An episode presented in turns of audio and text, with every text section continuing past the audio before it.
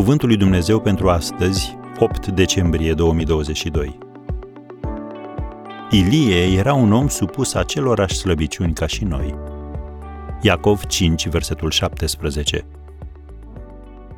Ce să faci când ești deprimat? Prorocul Ilie a avut un moment când ajunsese atât de deznădăjduit încât și-a dorit să moară. Și asta s-a întâmplat când tocmai repurtase una dintre cele mai mari victorii ale sale. Tocmai ce chemase foc din cer pe muntele Carmel. Iar acum, iată-l trecând de la exaltare la epuizare. Noi uităm că atunci când avem succes și ne place ceea ce facem, putem ajunge să fim secătuiți din punct de vedere fizic, mental și emoțional.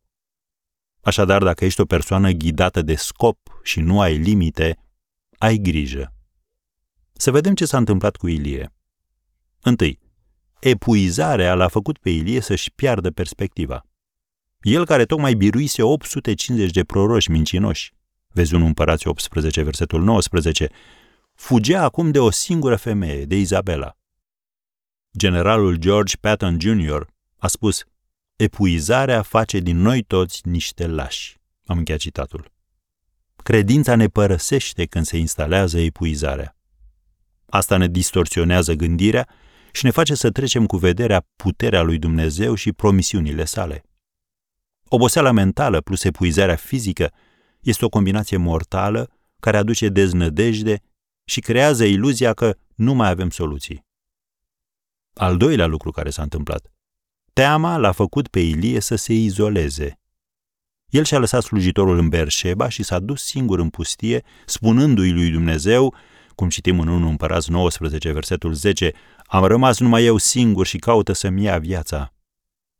În acel moment Ilie se afla în cea mai nepotrivită companie, a lui însuși. Când te simți deznădăjduit, nu este timpul potrivit să te izolezi. Din potrivă, e momentul în care ai nevoie de Dumnezeu și de persoanele care te iubesc și care te pot ajuta să te ridici din nou. Chiar și apostolul Pavel a avut nevoie de ajutor. După ce a scris că în Macedonia am fost necăjiți în toate chipurile, de afară lupte, dinăuntru temeri, el a adăugat, dar Dumnezeu care mângâie pe cei smeriți, ne-a mângâiat prin venirea lui Tit. Am încheiat citatul din 2 Corinteni 7, versetele 5 și 6. Așadar, trebuie să știi pe cine să suni când ești deprimat, la cine trebuie să apelezi. Nu mai amâna, ci treci la fapte.